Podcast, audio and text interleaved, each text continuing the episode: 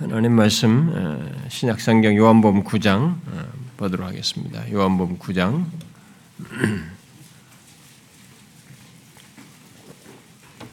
신약성경 재간윤성 161페이지 요한복음 9장 오늘은 좀 길게 같이 읽어보도록 하십시다. 우리가 이전에 살폈던 13절부터 34절까지 우리 한 절씩 교독해서 보겠습니다. 13절부터 34절까지 그들이 전에 맹인이었던 사람을 데리고 바리새인들에게 갔더라. 예수께서 진액을 이겨 눈을 뜨게 하신 날은 안식이라. 그러므로 바리새인들도 그가 어떻게 보게 되었는지를 물으니 이르되 그 사람이 진흙을 내 눈에 바르매 내가 씻고 보나이다 하니 바리새인 중에 어떤 자들은 말하되 이 사람이 안식일을 지키지 아니하니 하나님께로부터 온 자가 아니라 하며 어떤 사람은 말하되 죄인으로서 어떻게 이러한 표적을 행하겠느냐 하여 그들 중에 분쟁이 있었던 이에 맹인되었던 자에게 다시 묻되 그 사람이 내 눈을 뜨게 하였으니 너는 그를 어떠한 사람이라 하느냐? 대답하되 선지자니이다 하니 유대인들이 그가 맹인으로 있다가 보게 된 것을 믿지 아니하고 그 부모를 불러 묻되 이는 너희 말에 맹인으로 났다 하는 너희 아들이냐? 그러면 지금은 어떻게 해서 보느냐 그 부모가 대답하여 이르되 이 사람이 우리 아들인 것과 맹인으로 난 것을 아나이 그러나 지금 어떻게 해서 보는지 또는 누가 그 눈을 뜨게 하였는지 우리는 알지 못하나이다. 그에게 물어보소서 그가 장성하였으니 자기 일을 말하리이다. 그 부모가 이렇게 말한 것은 이미 유대인들이 누구든지 예수를 그리스도라 하시는 자를 출교하기로 결의하였으므로 그들을 무서워하미를 이러므로 그 부모가 말하기를 그가 장성하였으니 그에게 물어보소서 하더라. 이에 그들이 맹인이었던 사람을 두 번째 불러 이르되 너는 하나님께 영광을 돌리라. 우리는 이 사람이 죄인인 줄을 아노. 대답하되 그가 죄인인지 내가 알지 못하나 한 가지 아는 것은 내가 맹인으로 있다가 지금 보는 그것이니이다. 그들이 이르되 그 사람이 내게 무엇을 하였느냐? 어떻게 내 눈을 뜨게 하였느냐? 대답하되 내가 이미 일렀어도 듣지 아니하고 어찌하여 다시 듣고자 하나이까? 당신들도 그의 제자가 되려 하나이까? 그들이 욕하여 이르되 너는 그의 제자이나 우리는 모세의 제... 하나님이 모세에게 말씀하신 줄을 우리가 알거니와 이 사람은 어디서 왔는지 알지 못하노라. 그 사람이 대답하되 이르되 이상하다. 이 사람이 눈을 뜨게 하였을 때 당신들은 그가 어디서 왔는지 알지 못하는다. 하나님이 죄인의 말을 듣지 아니하시고 경건하여 그의 뜻대로 행하는 자의 말은 들으시는 줄을 우리가 아나이다. 창세 이후로 맹인으로 난 자의 눈을 뜨게 하였다 함을 듣지 못하였. 이 사람이 하나님께로부터 오지 아니하였으면 아무 일도 할 수 없으리이다. 그들이 대답하여 이르되 네가 온전히 죄 가운데 나서 우리를 가르치려느냐 하고 이에 쫓아내어 보내니라. 아, 우리는 지금 5월 예, 달에 제가 복음 잔치 말씀으로 어, 살폈던 요한복음 5장 말씀에 아, 연결해서 예, 같은 맥락에서 인간의 근본적인 문제를 고치시러 오신 예수 그리스도에 대해서 말을 하는 아, 요한복음 9장을 살피고 있습니다. 우리가 지난 시간에 살폈던 내용은 예수님께서 나면서부터 눈먼 자를 고치신 것에 대해 사람들의 반응 중에 첫 번째 반응으로 서그 유대인들과 바리새인들이 보인 반응을 아, 살펴봤습니다. 아, 그 내용이 뭐 계속 끝까지 아, 이 구장 끝까지 계속 연결돼서 나타나고 있습니다만은 24절까지 내용으로 일단 그것을 살폈습니다. 그들은 예수님께서 나면서부터 눈먼 자를 고치신 것을 확인하면서도 어, 자신들이 자신들의 종교적인 신념과 어떤 편견, 어, 고집으로 어, 사실성을 인정하지 않고 오히려 그것을 부정하려고 하고 심지어 이게 적대하려고 하는 반응을 보였습니다. 아, 물론 예수 그리스도 복음에 대한 그런 사람들의 반응은 뭐 그 뒤로 그때 그들만이 있는 것이 아니고 이 세상 역사 속에서 계속되어 오고 지금도 있죠. 그래서 이 세상에는 예수님에 대해서 복음에 대해서 어, 싫어하고 거부하고 적대하는 사람들을 우리는 주변에서 그냥 흔하게 경험합니다. 그들이 소수가 아니고 오히려 다수인 것까지 경험하고 있습니다. 그러나 그런 반응들은 모두 자신들이 예, 영적으로 눈이 먼 자라고 하는 것을 것을 어, 눈먼 상태에 있다는 것, 곧 하나님과 그에게 속한 것들을 보지 못하고 그쪽을 향해서 움직이지 못하는 영적으로 죽은 상태에 있다는 것을 말하는 것에 지나지 않는다고 했습니다. 그러므로 예수 그리스도를 계속 거부한다는 것은 자신이 계속 눈먼 상태에 있다는 것이고 어, 계속 그 빛을 보지 못하는 그 어둠 가운데 있겠다고 하는 의지를 어, 부정적인 의지를 죄된 의지를 드리는 것이다라고 했습니다. 그리고 그 상태는 어, 언제라도 더 이상 돌이킬 수 없는 영원한 어둠으로 떨어질 수 있는 위험 상태에 있는 것이어서 결코 좋은 것은 아니죠. 굉장히 위험하고 불행스러운 조건에 있는 것입니다. 자, 이제 그런 내용을 우리가 먼저 어, 예수님께서 행하신 것에 대한 반응으로서 살폈는데요. 이제 계속해서 예수 그리스도와 아, 그가 행하신 것에 대한 또 다른 반응, 두 번째, 세 번째 반응을 오늘 연결해서 살피려고 합니다. 아, 먼저 이제 두 번째 반응부터 어, 보면은요. 아, 그것은 지난주에 살폈던 본문 18절부터 23절에 이 두 번째 반응이 나와 있습니다. 아, 바로 나면서부터 눈먼 조건에서 눈뜬 자를 본 눈뜬 자의 그 부모들이 보인 반응이죠. 아, 그 부모들은 어, 예수님과 그가 행하신 것에 대해서 어, 분명히 지금 보고 직접적으로 확인한 가장 가까이에 관련된 사람으로서 확인한 사람들인데 거기에 대해서 어떻게 반응했습니까? 바리새인들이 부모를 불러서 음, 이 사람이 너희 말에 맹인으로 났다 하는 너희 아들이냐?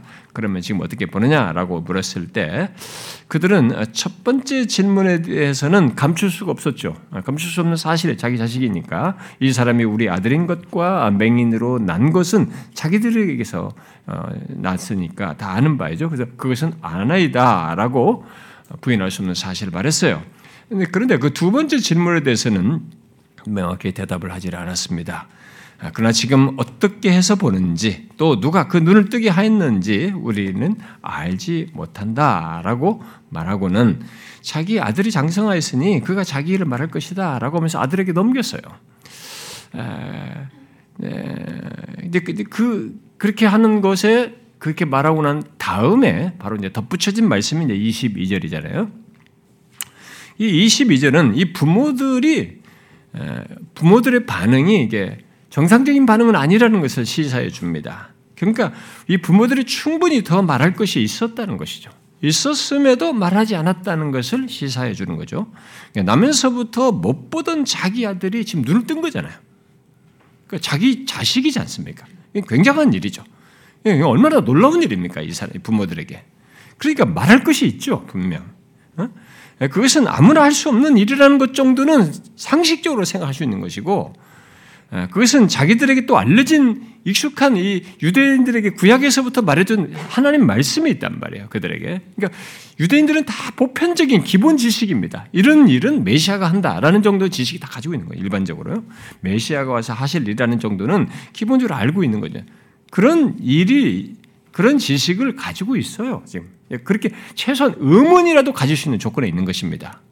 실제로 이제 성경이 말하지 않습니까? 이사야 29장이나 35장, 69장, 아, 61장 등을 보게 되면 이사야 선지자가 장차 메시아가 와서 행할 것이라고 예언한 말 중에는 어둡고 캄캄한 데서 맹인의 눈이 볼 것이라고 말씀했어요. 예언했습니다.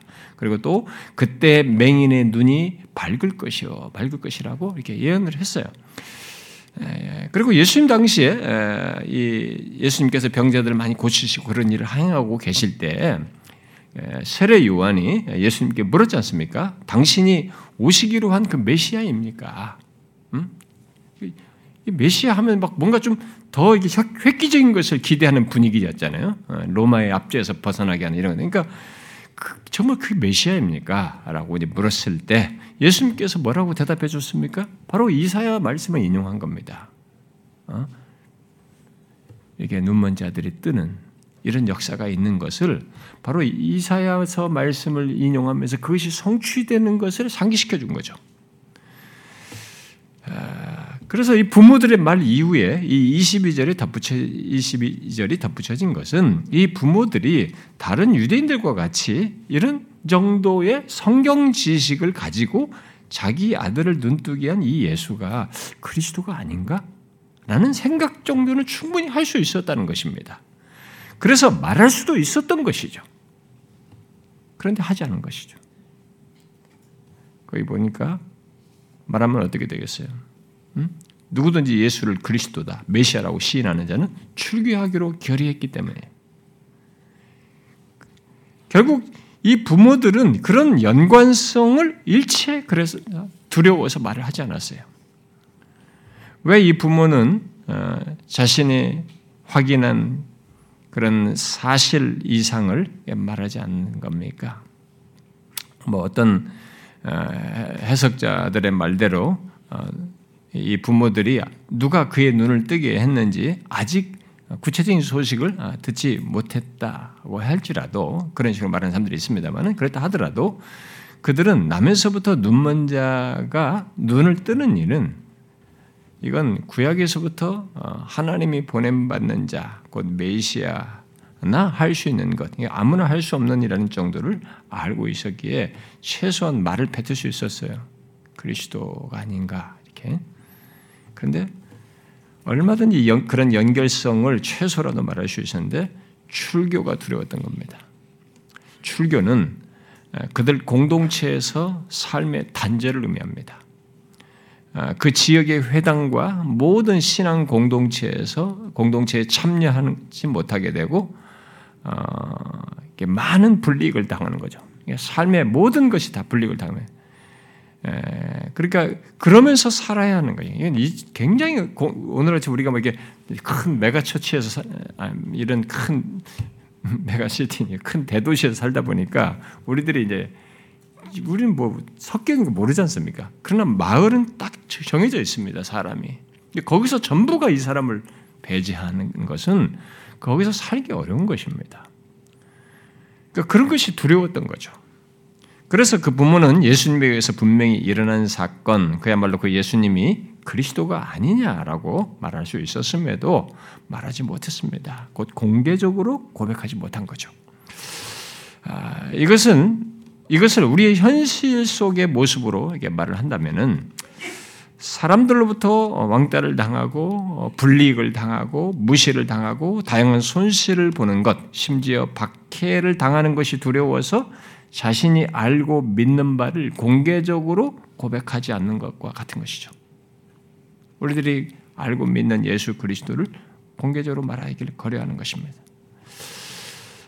그런데 여러분 이런 모습이 오늘날에 있지 않습니까? 똑같이 음, 예수 그리스도에 대해서 알기 시작할 때부터 그런 것을 말하지 않고 또 어느 정도 알게 된 사람들도 그리고 예수 그리스도를 부인할 수 없을 정도로 알게 된 사람들까지 다양하게 교회 안의 사람들이 이 세상이 두려워서 그 주변의 사람들이 두려워서 공개적으로 예수 그리스도에 대한 신앙을 고백하지 않는 일이 우리들에게도 많이 있습니다.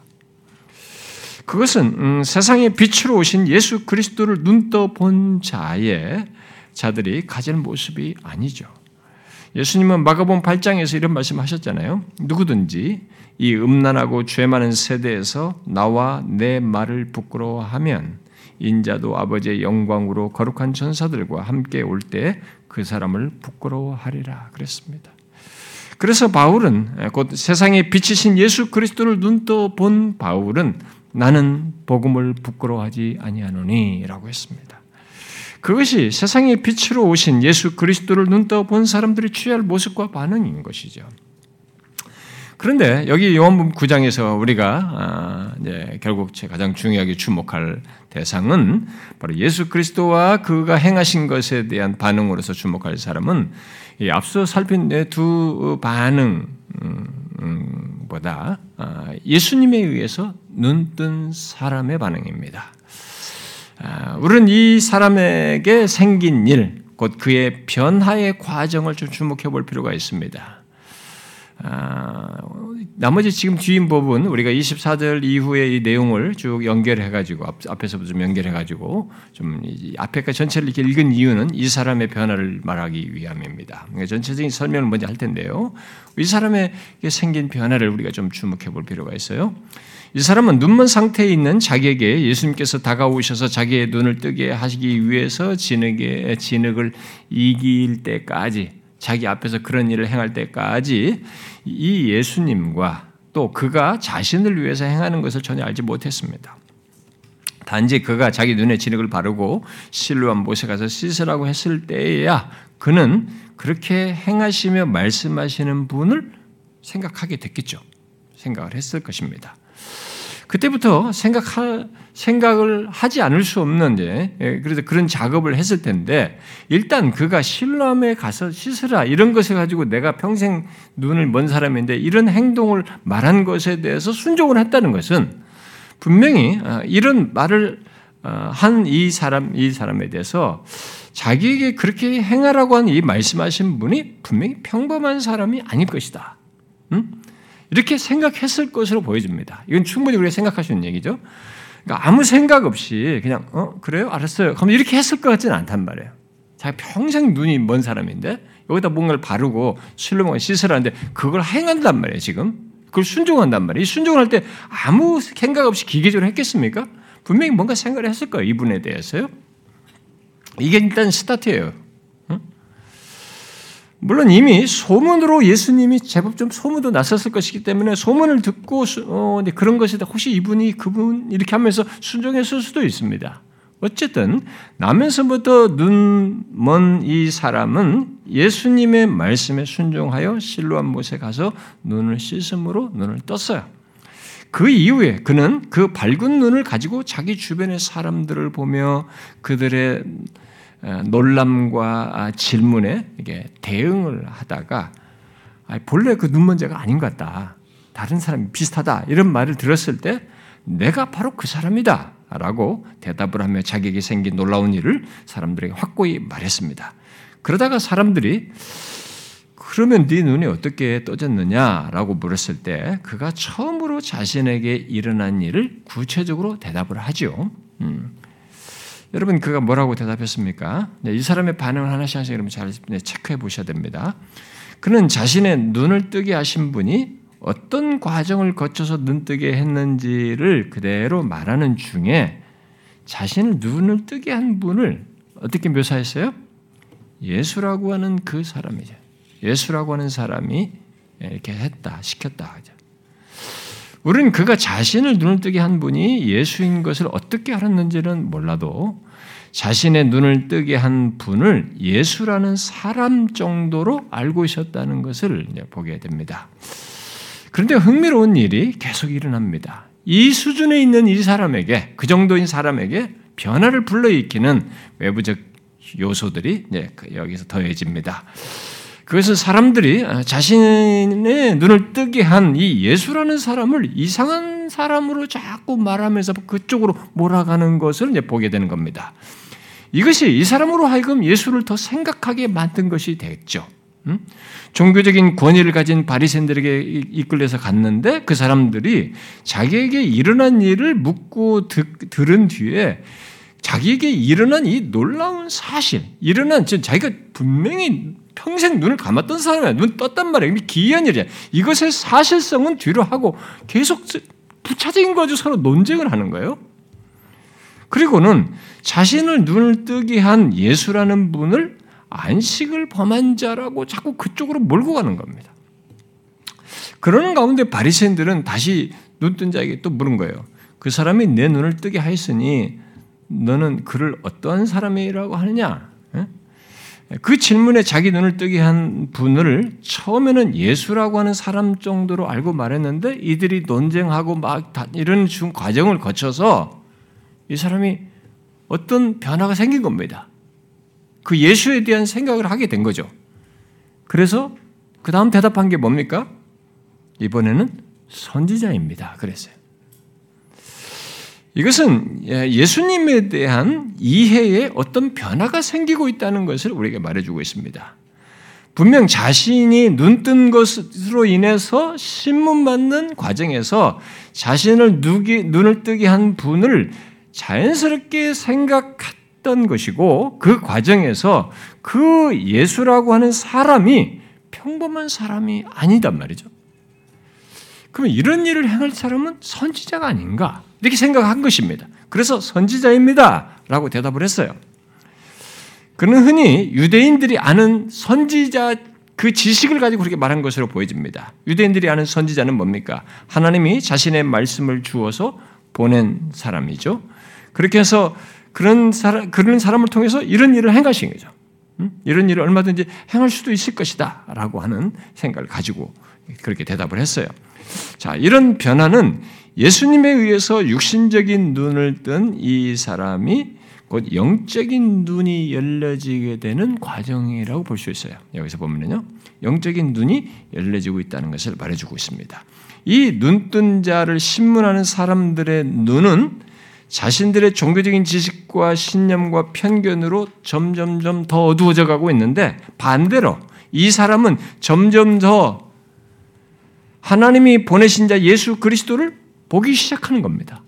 점점 점점 더 선명하게 그 과정이에요 지금.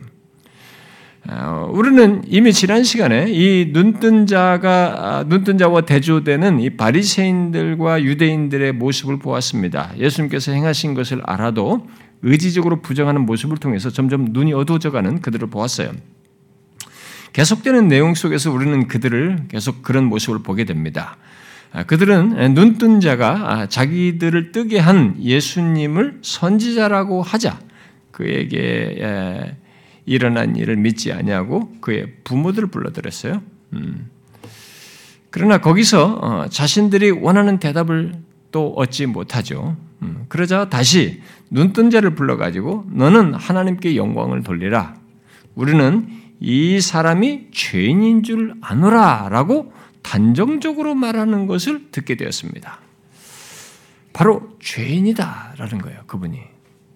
자, 유대인들은 그 결론에 동조하는 말을 듣기 위해서 죄인이라는 이 법을 아, 율법을 어긴 것에 죄인이라는 말을 듣고 그 결론을 네, 어떤 조금이라도 동조되는 말을 듣기 위해서 눈뜬 자에게 너는 하나님께 영광을 돌리라 이렇게 말을 한 겁니다. 그러니까 이 말이 어, 하나님께 영광을 돌려 말이 갑자기 여기 왜 이 말이 나오냐라고 해서 의문을 가질지 모르겠어요. 이 말은 하나님이 너에게 행하신 것으로 인해서 그를 찬송하라. 뭐 그에게 영광을 돌리라 뭐 또는 예수가 아니라 하나님께 영광을 돌리라라는 말로서 이 말을 한 것은 아니고요. 이것은 여우수아서 7장에서 아이성을 실패했을 때 아이성 점령을 실패했던 그 원인 제공자가 아간이었지 않습니까? 그 아간에게 여우수아가 했던 말과 같은 것입니다.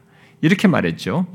내 아들아 청하노니 이스라엘의 하나님 여호와께 영광을 돌려 그 앞에 자복하고 네가 행한 일을 내게 알게 하라라고 한 것과 같은 말입니다. 그러니까 어떤 의미예요? 하나님께 영광을 돌리라는 이 말은 하나님 앞에서 진실을 인정하고 자백하라 이 말이에요. 이 사람이 그 말을 한 겁니다. 그러므로 유대인들이 이 눈뜬 자에게 말한 것은 네 눈을 뜨게 한 이는 죄인이니까 그가 율법을 범한 죄인인 것을 인정하고 자백하라 이렇게 말한 것입니다. 유대인들의 이런 요구 속에는 마치 눈뜬 자가 그의 부모들과 함께 해서 자신들에게 진실을 숨기고 있다라고 하는 전제가 깔려 있어요. 굉장한 억지죠. 아주 심한 억지를 부리고 있습니다. 자신들의 종교적인 신장, 신념과 편견 속에서 이 눈뜬 자가 거짓일 수는 있어도 자신들의 판단은 진실하다고 여기고 있는 것입니다. 그러면서 예수는 죄인이다 라고 하는 이것을 인정하고 고백하라고 강요를 하고 있는 셈이에요. 이런 과정 속에서 눈뜬 자는 계속 자신의 눈을 뜨게 한 이 예수라는 분을 더 생각하게 됐죠. 자극이 계속 된 겁니다. 정말 그가 죄인인가? 아니, 죄인일 수 있는가?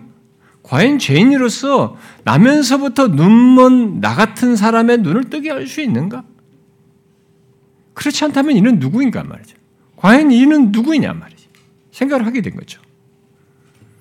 여러분, 우리가 예수 믿는 과정에서 누가 복음 전도 받고 이렇게 할 때요.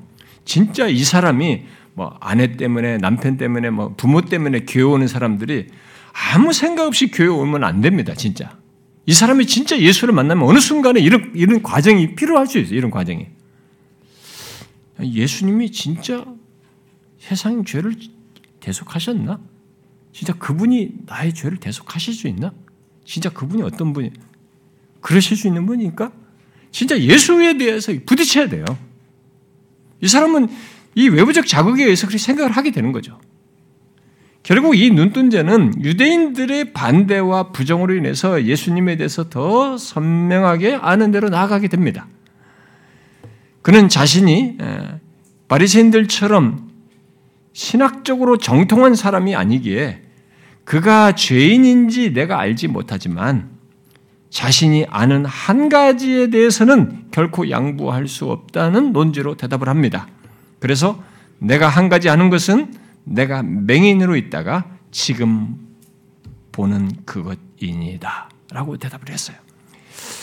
이 대답은요, 그가 아, 자신의 육신의 눈을 뜬 것을, 뜬 것의 그 확실함을 표현한 말이지만, 초대교회 때부터 예수 그리스도를 만난 사람들이 자신들의 믿음을 고백할 때 흔히 취했던 태도이고 표현 방식이에요. 사도 요한이 이 복음서 그 요한복음을 기록할 때는 좀 시간이 좀 늦어진 시간이란 말이에요.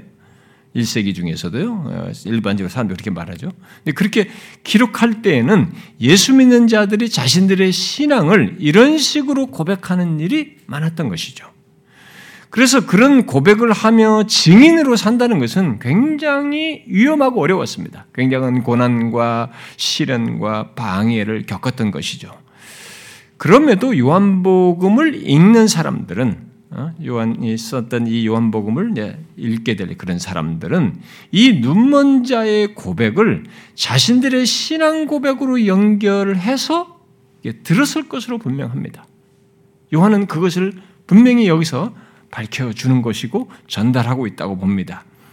그리고 실제로 1세기부터 지나온 역사 속에서 예수 그리스도를 만난 사람들은 자신들의 믿음을 시험하고 대적하는 환경 속에서 실제로 이런 식으로 반응했어요.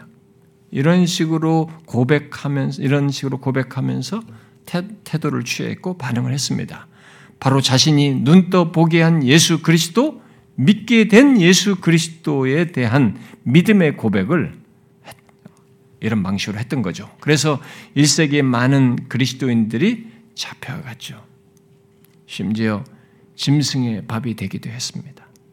우리는 로마 제국이 기독교를 박해하는 과정에서 로마 황제를 유일한 주라고 제가 여러 차례 말했습니다만 유일한 주로 고백하도록 했습니다. 그러니까 주라고 말하는 이 헬라어의 큐리오스를 어, 이 대문자죠. 대문자로 쓰면 유일한 주가 되지 않습니까? 그러니까 그런 유일한 주로 예, 부르도록 인정하도록 강요를 했죠. 아, 심지어 그 고백 여부를 확인하여서 사람들을 예수 믿는 사람들을 색출해서 잡기도 했습니다. 그런 현실 속에서 예수 그리스도를 믿는 자들은 로마 황제가 주가 아니고 그리스도가 나의 주이십니다라고 고백을 했죠. 그때 그들의 믿음 고백은 바로 이 본문의 눈뜬 자가 말한 것과 같은 방식이었던 것입니다. 자신이 만난 예수 그리스도, 곧 자신이 자신을 구원하신 예수 그리스도를 부인할 수 없었기 때문에 그들은 다른 것은 몰라도 내가 한 가지 아는 것은 예수 그리스도가 나의 구원주라는 것입니다. 내가 어둠 가운데 있다가 지금은 빛을 본다는 것입니다. 이제는 내게 있어서 예수 그리스도가 전부입니다. 이런 고백을 했던 것입니다. 자신에게 생긴 일에 대한 눈뜬 자가 확고히 말하는 것들을 예, 이런 내용을 이제 이 눈뜬 자로부터 들은 유대인들은 예수가 죄인이라는 자신들의 판단과 판단을 지속할 어떤 증거나 동조를 얻지 못했기 때문에 어, 처음에 했던 질문으로 돌아가서 또다시 같은 질문을 하게 됩니다. 그 사람이 내게 무엇을 하였느냐? 어떻게 내 눈을 뜨게 하였느냐? 참 바보죠. 예수님에 의해서 눈 뜬 자는 자기를 신문하는 자들이 공정하게 있는 사실을 알려고 하지 않는다는 것, 그리고 자신들의 판단을 자기에게 강조, 아, 강요하고 있다는 것을 알아차리고는 다소 냉소적인 대답을 했습니다. 이 똑같은 질문에 대해서 내가 이미 일렀어도 듣지 아니하고 어찌하여 다시 듣고자 하나이까? 그러니까 이미 다 대답을 했는데 왜 똑같은 대답을 어? 이게 듣고자 하십니까? 라고 한 겁니다. 보통 어떤 것에 대해서 이게 반복적으로 묻다 보면 사람들은 귀찮아서든지 지쳐서든 실수를 하고 허점을 노출하기도 합니다. 어쩌면 그것을 기대했는지 모르겠어요. 그렇게 어, 이해할 수 없는 태도를 계속 보이는 유대인들에게 눈뜬 자는 그들이 가장 듣기 싫어할 말을 덧붙입니다. 뭐라고 했어요? 당신들도 그의 제자가 되려 하나이까? 약간 냉소적이죠. 이 말 속에서 우리가 주목할 말은 당신들도라는 말이에요. 당신들 또한 이 말이죠. 그 말에 유대인들이 이, 이 사람의 말에 이 말에 바로 덧붙인 반응을 보게 될 때 누가 먼저 어, 예수님의 제자로서 지금 말을 하고 있는지를 여기서 알 수 있게 됩니다. 당신도 당신들도 그랬으면 먼저 앞에서 누군가가 있다는 거잖아요. 근데 이 사람들의 반응에서 그 대상이 나오죠. 누굽니까? 유대인들이 말하죠. 너는 그의 제자이나 그랬어요. 그러니까 여기 눈뜬 자가 이 말을 했을 때는 당신들도 그의 제자가 되려고 합니까? 라고 물었을 때 먼저 자신을 지금 예수님과 그런 관계로 지금 묘사를 하고 있다는 것을 시사하고 있는 거죠. 자신과 예수님 사이의 관계를 이 제자라는 말로 표현하고 있는 거죠. 바로 예수님을 따르는 자 또는 뭐 따르고 싶은 자라는 의미가 되겠죠. 그 말을 통해서 그는 자신의 눈을 뜨게 한 예수님을 떠날 수 없다는 어떤 그런 태도를 여기서 이 말로서 표현합니다. 아, 유대인들은 눈뜬 자의 말에 참을 수가 없었습니다. 어? 죄인이라고 말을 했는데 오히려 그를 따르는 제자가 되려고 하냐고라고 물었기 때문이죠. 그래서 그들은 예수님을 부정하고 자신들을 모세의 제자라고 하면서 어, 성경이 말한 중요한 사실을 스스로 부정합니다. 무엇입니까? 예수님과 모세를 분리한 겁니다. 여러분 성경에서 모세와 예수님 분리할 수 있습니까? 분리할 수 없습니다. 성경은 어, 모세는 자기를 통해서 예수님을 얘기했습니다. 예수님을 보게 했어요. 예수님과 어?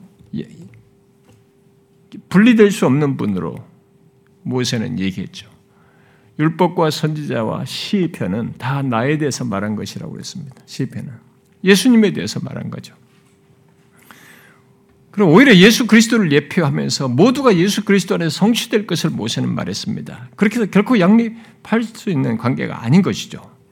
결국 유대인들은 자신들이 한 말로서 스스로 눈먼 자인 것을 드러내었습니다. 그런데 여기서 우리가 계속 주목할 내용은 바리새인들과 유대인들의 계속된 이 괴롭힘으로 눈뜬 자의 영적인 눈이 이렇게 더욱 더 선명해지는 것입니다. 아, 예수를 만난 이 눈뜬 자에게 방해, 괴롭힘은 오히려 그를 영적으로 이렇게 반응하도록, 예, 자라나도록 자극제가 된 것입니다. 모세밖에 모르고 나면서부터 눈먼 자신들의 눈을 뜨게 한 예수님을 전혀 알지 못하는 것을 들으면서 눈뜬 자는 그들의 그들의 분별에 의문을 갖습니다. 종교적 권위를 가지고 있는 이 지식을 가진 이들의 분별에 의문을 갖죠. 그래서 30절에 이렇게 말하죠. 이상하다. 이 사람이 내 눈을 뜨게 하였으되 당신들은 그가 어디서 왔는지 알지 못하는도다. 바리새인들은 성경이 말하는 것에 박식한 사람들입니다. 그 가운데서도 메시아에 의해서 눈뜬 자가 눈먼 자가 눈 뜰 것이라는 이런 예언에 대한 지식도 이들은 다 가지고 있어요. 그러나 그들은 바로 그 일을 행하신 예수님이 어디서 왔는지 알지 못한다고 말을 한 겁니다. 그런데 앞에 이제 7장 27절에서는 이 사람들이 우리는 이 사람이 어디서 왔는지 아노라라고 말했어요. 그런데 여기서는 알지 못한다고 말한 겁니다. 그 말은 그러면 결국 뭡니까? 그들이 아는 것은 육신적으로 나신 배경 정도일 뿐, 나면서부터 눈먼 자를 고치실 수 있는 분, 구약에 예언한 메시아에 대해서는 알지 못한다는 것입니다. 거기에 대해서는 눈이 멀어 있다는 것입니다. 그러한 자들에게 눈 뜬 자는 자신이 아는 것을 말했습니다. 무엇입니까? 하나님이 죄인의 말을 듣지 아니하고 경건하여 그의 뜻대로 행하는 자의 말을 들으신다라는 말을 했어요. 그 말은 자객에 일어난 일은 결코 죄인이 할 수 없다는 말일 뿐만 아니라 자기 눈을 뜨게 한 예수님은 경건하여 그의 뜻대로 행하는 자라고 행하는 자로 자기가 그렇게 안다라는 표현을 한 것입니다. 눈 뜬 자가 말하는 것은 앞에 이 16절에서 신중한 바리새인들도 한 것입니다만 어, 유대인들이 모두 알고 있는 내용이에요. 왜냐하면 성경이 기도하는 자와 기도를 들으시는 하나님과의 관계를 이런 식으로 말을 하고 있거든요. 굉장히 그런 내용들이 많죠, 성경에. 물론 성경은 어떤 기적을 행한다고 해서 그가 무조건 경건하고 하나님의 뜻대로 행하는 자라고 말하지는 않습니다. 잘 알다시피 어, 이집트의 술사들도 사람들의 마음을 끄는 예, 거짓된 기적을 어, 그런 기적에 해당하는 무엇을 이렇게 보였고 신명기 13장에서 거짓 선지자와 꿈꾸는 자가 이적과 기사를 보여, 보이고 그가 말한 그 이적과 기사가 이루어지는 일이 있을 수 있다는 것을 말하고 있습니다. 그리고 신약 시대에도 데살로니가 후서 2장 같은 걸 보게 되면 바울이 주님이 오시기 전에 지금 우리 시대에 그 나타나는 거예요. 더 앞으로 심해지게 되겠습니다만 사탄의 활동을 따라서 모든 능력과 표적과 거짓 이적으로 속이는 일이 있을 것이라고 말했습니다. 이것은 하나님이 하는 게 아니에요. 이런 표적, 이런 거짓 능력들이 사단의 활동 속에서 있을 수 있다는 것을 말하고 있습니다. 그러므로 무조건 어떤 영적인 능력을 하나님의 능력과 동일시하는 것은 굉장히 위험한 일입니다. 예수 믿는 사람들은 성경에 대한 지식이 있다 보니까 이런 유사한 것만 있으면 탁 하나님 걸로 연결시켜요. 아니에요. 많이 속습니다. 그래서 우리가 이 속임이 있는 겁니다. 위조된 인위적인 능력 이런 것들을 자꾸 만드는 현상이 생기는 겁니다. 거짓이에요.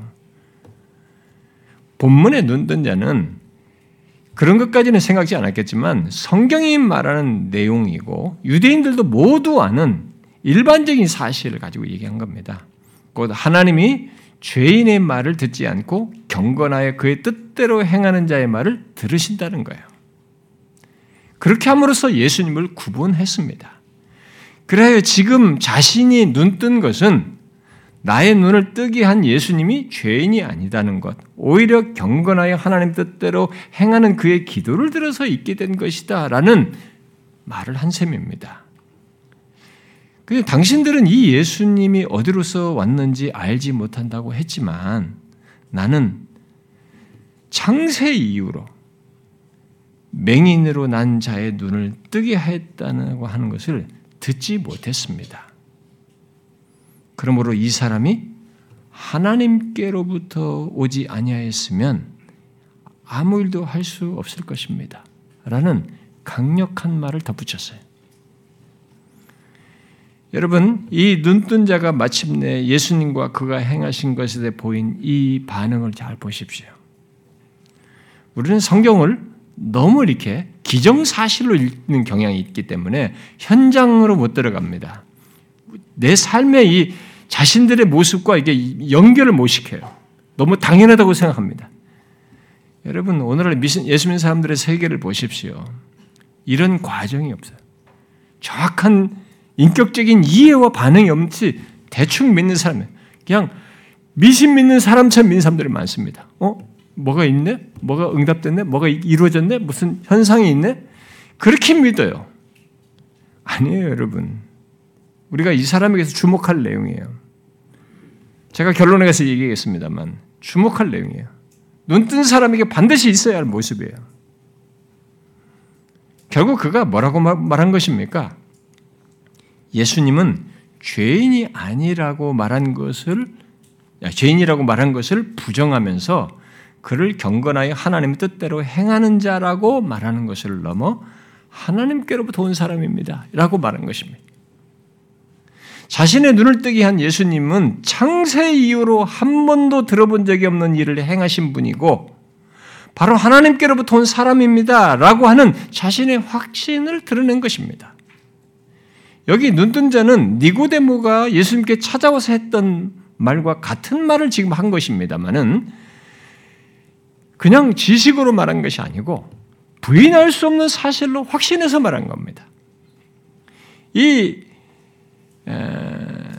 눈뜬 자의 말의 뉘앙스 또는 어조가 어떠했는지는 유대인들의 뒤은 반응에서 우리가 알 수 있습니다. 어떠했다고 말합니까? 네가 온전히 죄 가운데 나서 우리를 가르치려느냐? 이렇게 말했어요. 그 말은 눈뜬 자가 자신들에게 마치 가르친다라고 느낄 정도로 확고히 말했다는 것입니다. 자, 여러분, 제가 지금까지 쭉 순서, 이게 과정을 설명했습니다. 지금부터 내릴 결론이에요. 지금까지 이 사람이 세상의 빛으로 오신 예수님을 만나서 보인 반응을 한번 여러분들이 지금까지 제가 앞에서 말한, 주, 말한 것을 잘 이렇게 더듬어서 생각해 보십시오. 본문까지의 내용을 대략적으로 제가 말을 했었는데, 여러분, 그가 예수님을 만나서 어떻게 바뀌어 갔습니까? 우리는 이것을 예수 믿는 자의 변화의 정형으로 말할 수는 없습니다만, 세상의 빛으로 오신 예수님을 믿는 모든 사람, 예수님을 믿은 모든 사람들에게 있는 한 가지 사실을 분명하게 이 사람이 보여줘요. 그게 무엇입니까? 그것은 이 세상의 빛으로 오신 예수님께서 궁극적으로 하고자 하는 것, 바로 영적인 눈을 떠서 예수 그리스도를 정확하게 알고 인정하고 믿는 것입니다. 모호하지 않게. 영적인 눈을 떠서 이 예수 그리스도를 정확히 보는 거예요. 예수님은 병고침 자체를 궁, 궁극적인 목적으로 두지 않습니다. 예수 믿는 사람들이 조심하셔야 됩니다. 어떤 우리들에게 일어나는 특별한 일 자체를 우리에게 어떤 기도 응답이라고 말하는 어떤 것 자체를 목적으로 하질 않아요. 우리들이 병고침을 받고 어떤 기적을 경험하고 우리 삶의 현실이 바뀌고 문제가 해결되는 일을 경험했을 때 잊지 말아야 할 것이 있습니다. 그것은 하나님은 그것 자체를 목적으로 하지 않는다는 거예요. 그렇게, 그렇게 빠져들어가면, 그런 식으로 신앙생활하고 그런 식으로 그런 걸 추구하게 되면 사단이 흔히 할 수 있는 일에 자기도 미혹돼 넘어가요. 그래서 이게 하나님이 아니라 엉뚱한 걸 쫓는 겁니다. 그럼 능력만 쫓고 멋만 쫓다가 결국은 사이비, 이단, 결국 사단에 농락당하는 집단으로 빠져들어갑니다. 여기서도 예수님은 예, 예, 나면서 이 눈먼 자의 그 육체적인 눈을 뜨게 하는 것 자체에 목적을 두질 않았어요. 예수님은 그로 하여금 세상의 빛으로 오신 예수님을 보고 그분 안에서 생명의 빛을 얻게 하는 것, 그야말로 영적인 눈을 떠서 자신의 육신의 눈으로 보는 것 이상, 곧 영원한 것까지 예수 그리스도 안에 있는 영원한 것까지 보게 하고자 하는 목적으로 하신 것이었습니다. 우리들은 나면서부터 눈먼 자가 눈 뜬 것이 놀랐고, 어? 그것이 정말 놀랍죠. 창세 이후로 못 보던 것을 보는 것이 놀랐고, 그런 일이 일어났다는 것, 이 눈먼 자 입장에서 보면 그런 일이 자신에게 일어났다는 것이 정말 놀랍고 기이한 일입니다만, 예수님은 그것보다 더 놀라운 것을 보게 하고자 한 것입니다. 근데 사람들은 거꾸로예요. 이런 일이 일어났다는 것에 더 놀라요. 주님은 이것보다 더 놀라운 것을 보게 하기 위해서 이 일을 하신 거예요. 더 놀라운 것으로 우리가 생각을 안 해서 문제인 겁니다. 더 놀라운 것을 보게 하고 싶은 것입니다. 그게 뭡니까? 죄로 어두워진 눈을 떠게 해서 눈을 떠서 곧 영적인 어둠 가운데서 벗어나서 세상의 빛으로 오신 예수 그리스도를 보고 그 안에서 참 생명과 하나님의 모든 것을 보고 얻도록 하기 위함입니다. 이게 더 복된 거예요. 더 놀라운 것입니다. 예수님은 인생 몇십 년 살면서 우리들이 특별한 것을 경험하고 이 땅의 삶을 좀 안정되게 살게 하도록 하고자 하는 목적, 그런 차원에서 우리를 돕는 분이 아닙니다. 그걸 위해서 오시지 않았어요. 그는 죄의 영원한 파괴로부터 우리를 구원하기 위해서 오셨습니다. 아니, 그것을 넘어서서 예수 그리스도 안에 있는 영원한 것들을 보고 그것을 하나님과 함께 누리도록 하게 하기 위해서 오셨습니다. 그런데 여러분, 그 누가 스스로 그런 복들을 눈 떠보고 알고 누립니까? 나면서부터 죄로 눈먼 조건에 있는 인간이 그걸 누가 스스로 그걸 봅니까? 여러분들이 주변에 가족들이 사랑하는 가족들에게 아무리 얘기해도 이 사람은 전혀 내가 아는 걸 못 보지 않습니까?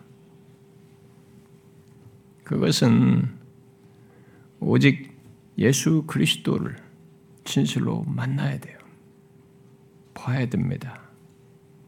그를 믿음으로써만 가능한 것입니다. 그를 믿음으로써만 가능해요. 여기 나면서 눈, 눈먼 자는 바로 그 사실을 말해줍니다. 육신의 눈을 뜬 것이 전부도 아니고 결론도 아니라는 것이죠. 그것을 계기로 그는 예수님과 그가 행하신 것에 대해서 눈을 떠서 보게 됐습니다. 처음에 그는 일평생 눈먼 상태에서 육신의 눈을 떴지만 세상에 빛으로 오신 예수님을 그저 예수라는 사람 정도로 알았어요. 그러다가 그를 선지자로 생각하게 됐습니다. 그러나 유대인들이 자신의 눈뜬 것에 대해서 눈을 뜨게 한 예수를 그리스도로 시인하는 자는 출귀하기로 결의한 것을 통해서 그가 그리스도이실 수 있다는 생각을 가지고 자신과 그분의 관계를 그를 따르는 제자로 표현했습니다. 그리고 그는 자신의 눈을 뜨게 한 예수님을 죄인이 아니라고 아, 죄인이라고 단정적으로 유대인들이 말하자 그는 죄인이 아니라고 말을 하면서 오히려 경건하고 하나님의 뜻대로 행하는 자라고 특히 창세 이후로 듣지 못한 일을 자기에게 행한 것을 보면서 말하면서 예수님을 하나님께로부터 온 사람으로 믿었습니다. 그런 고백으로 그는 쫓겨납니다. 어떤 사람들은 이 쫓겨남이 출교를 뜻한다라고 말하기도 합니다. 그러나 그는 아직 예수님을 설사 이제 지금까지 말한 이 내용을 했다 할지라도 그는 아직 예수님을 세상의 빛으로 오신 구주로 바로 그리스도로 정확히 충만히 본 것은 아닙니다. 아직 그 상태에 가지 않았어요. 우리는 다음 시간에 살피겠습니다만 유대인들이 그를 쫓아냈다는 사실을 예수님께서 다 들으셨어요. 듣고 예수님께서 이 사람을 만나십니다. 다가오셔서 자신을 드러내셔요. 메시아인 걸 드러내시죠. 그러자 그는 주여 내가 믿나이다.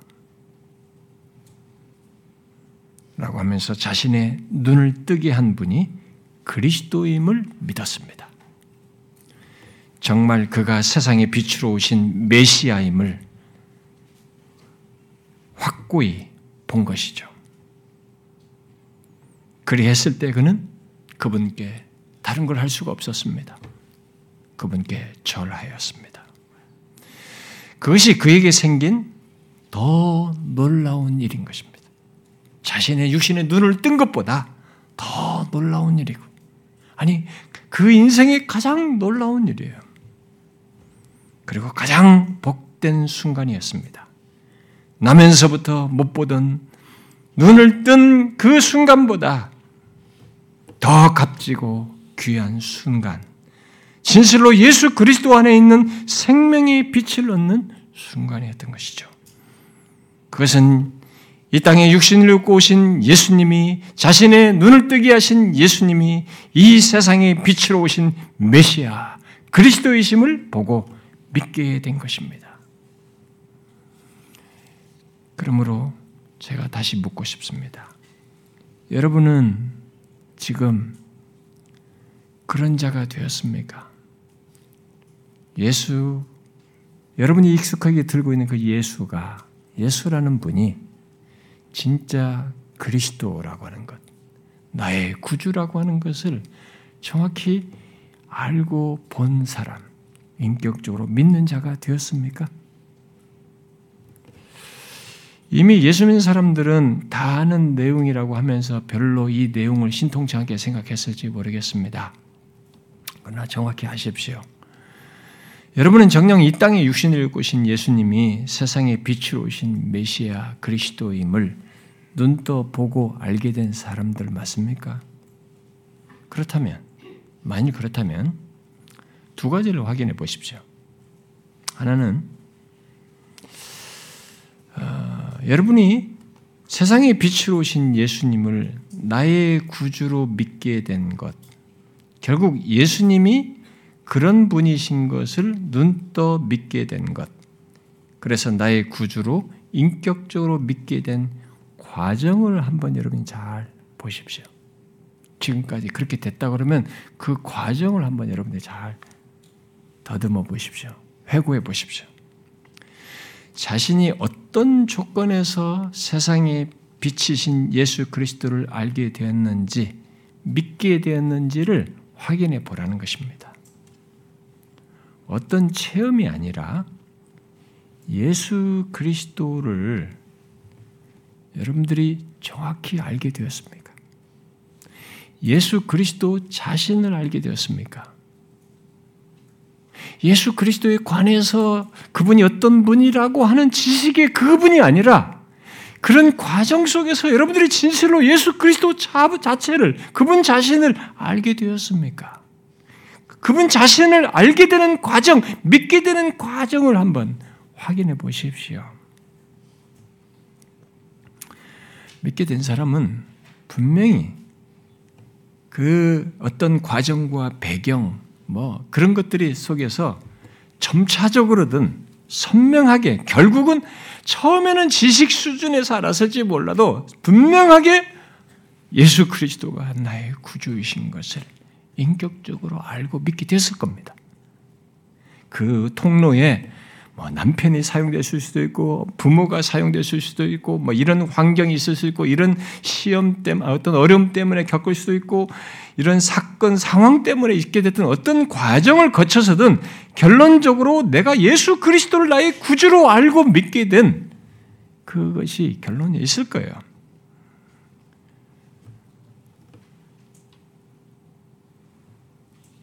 그 사람은 자기가 그 모든 과정을 통해서 예수 그리스도를 자신의 구주로 알게 된 것, 인격적으로 알게 된 그것을 그것의 가치를 결코 가볍게 여기지 않을 것입니다. 하찮게 생각지 않을 거예요. 예수 그리스도를 눈떠 보게 됐다면 지금 자신이 눈뜬 것의 이 가치와 그것의 복됨을 그는 아주 특별하게 여길 겁니다. 아니, 그것에 결국 자신을 규정하는 어떤 일종의 자신의 정체성의 표지로 삼을 겁니다. 더 귀한 거죠. 내가 이 세상에서 무엇이 되고 무엇을 하고 눈을 뜨고 현실에 답을 얻고 뭐가 체험을 하고 뭐 한 것보다 더 큰 가치가 이거다는 거죠. 어떤 과정을 거쳐서든 이 가치인 것을 알게 된 거죠. 그래서 자신을 말할 때 내가 이 세상에서 부자이냐? 학벌이 어떠냐? 사회적 지위가 어떠냐? 이런 것은 하찮은 것이 되는 거예요. 이 사람이 평생 눈 감았다 눈 뜬 것이 굉장한 일이긴 하지만 이것보다 더 가치 있을 수는 없는 겁니다. 내가 마침내 예수 그리스도가 세상에 빛으로 오신 이분을 눈 떠 본 것입니다. 그분 안에 는 영광을 본 거죠. 영원한 생명을 본 것입니다. 생명의 빛을 보게 된 것이죠. 이것보다 가치 있을 수 없는 것입니다. 그래서 자신을 말할 때 이렇게 말하겠죠. 나는 죄로 눈먼 자였으나 이제는 세상에 비치신 예수 그리스도를 보는 자입니다. 이게 나의 최고의 가치입니다. 이제 나는 그분 안에서 참 생명을 얻은 자입니다. 나는 더 이상 흑암의 권세 아래 있지 않습니다. 사랑하는 아들의 나라에 속한 자입니다. 나는 세상에 비치신 예수 그리스도 안에 있는 자입니다. 이것보다 내게 더 가치 있는 것은 없습니다. 그것이 자신의 정체성이 되는 거죠.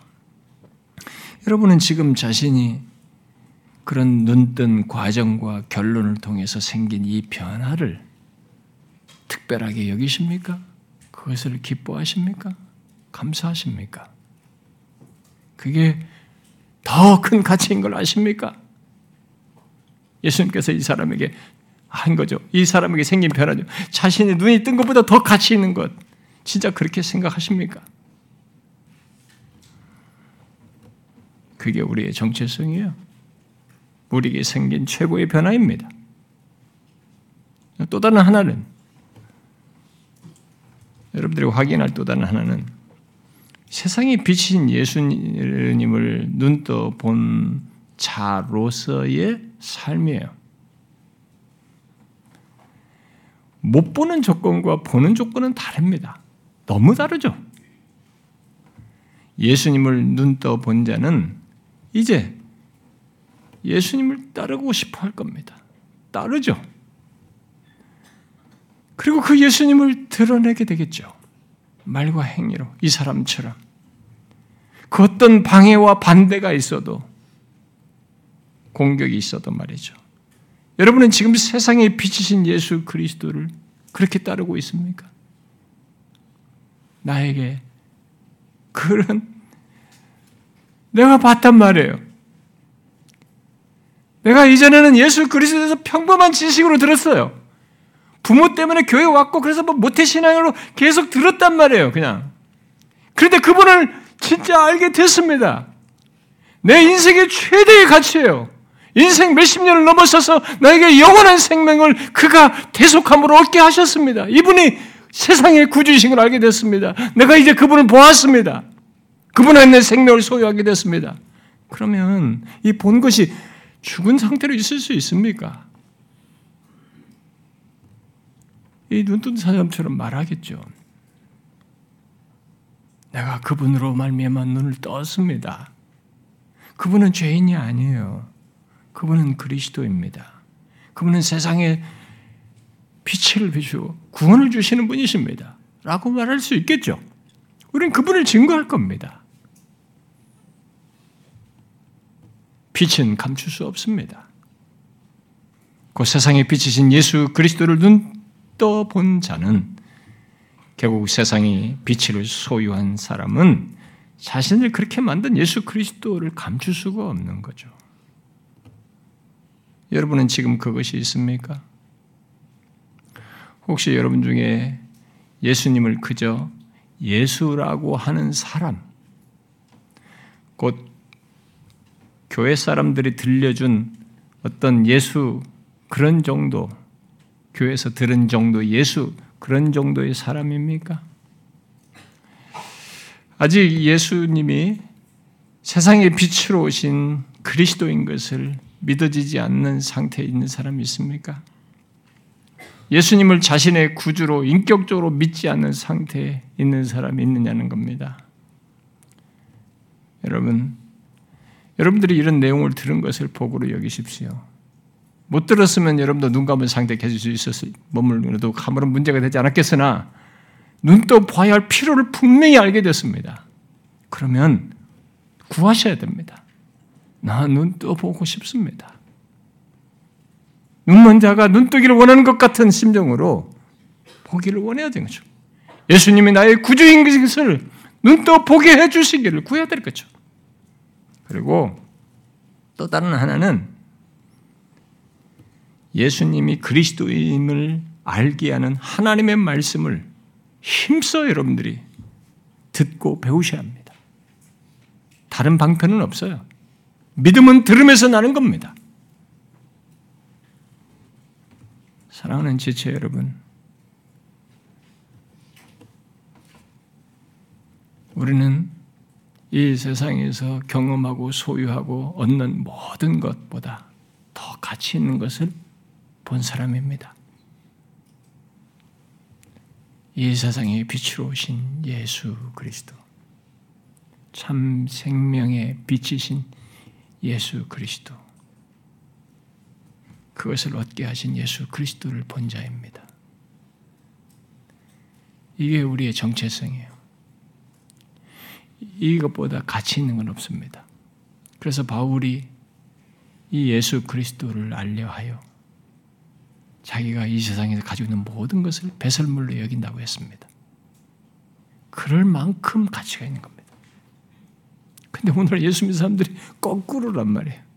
이건 당연하다고 취급하면서 가치 있게 여기지를 않아요. 그러면서 교회를 다닌다는 겁니다. 그러면서 목, 목숨을 엉뚱한 데다 목숨을 걸어요. 그러면서 자꾸 다른 것을 더 이것보다 가치 두고 그걸 신앙이라는 이름으로 추구합니다. 치우친 신앙들이죠. 예수 그리스도를 보고 그를 인격적으로 만난 사람, 믿는 사람, 그분과의 관계 속에 있는 사람, 하나님과 그가 보내신 자 예수 그리스도를 아는 사람, 이것보다 가치 있는 건 없습니다. 나머지는 거기에 더해지는 겁니다. 이 예수 그리스도를 본 것의 기쁨과 감사, 이, 이 놀라운 복을 잘 누릴 수 있으면 좋겠고요.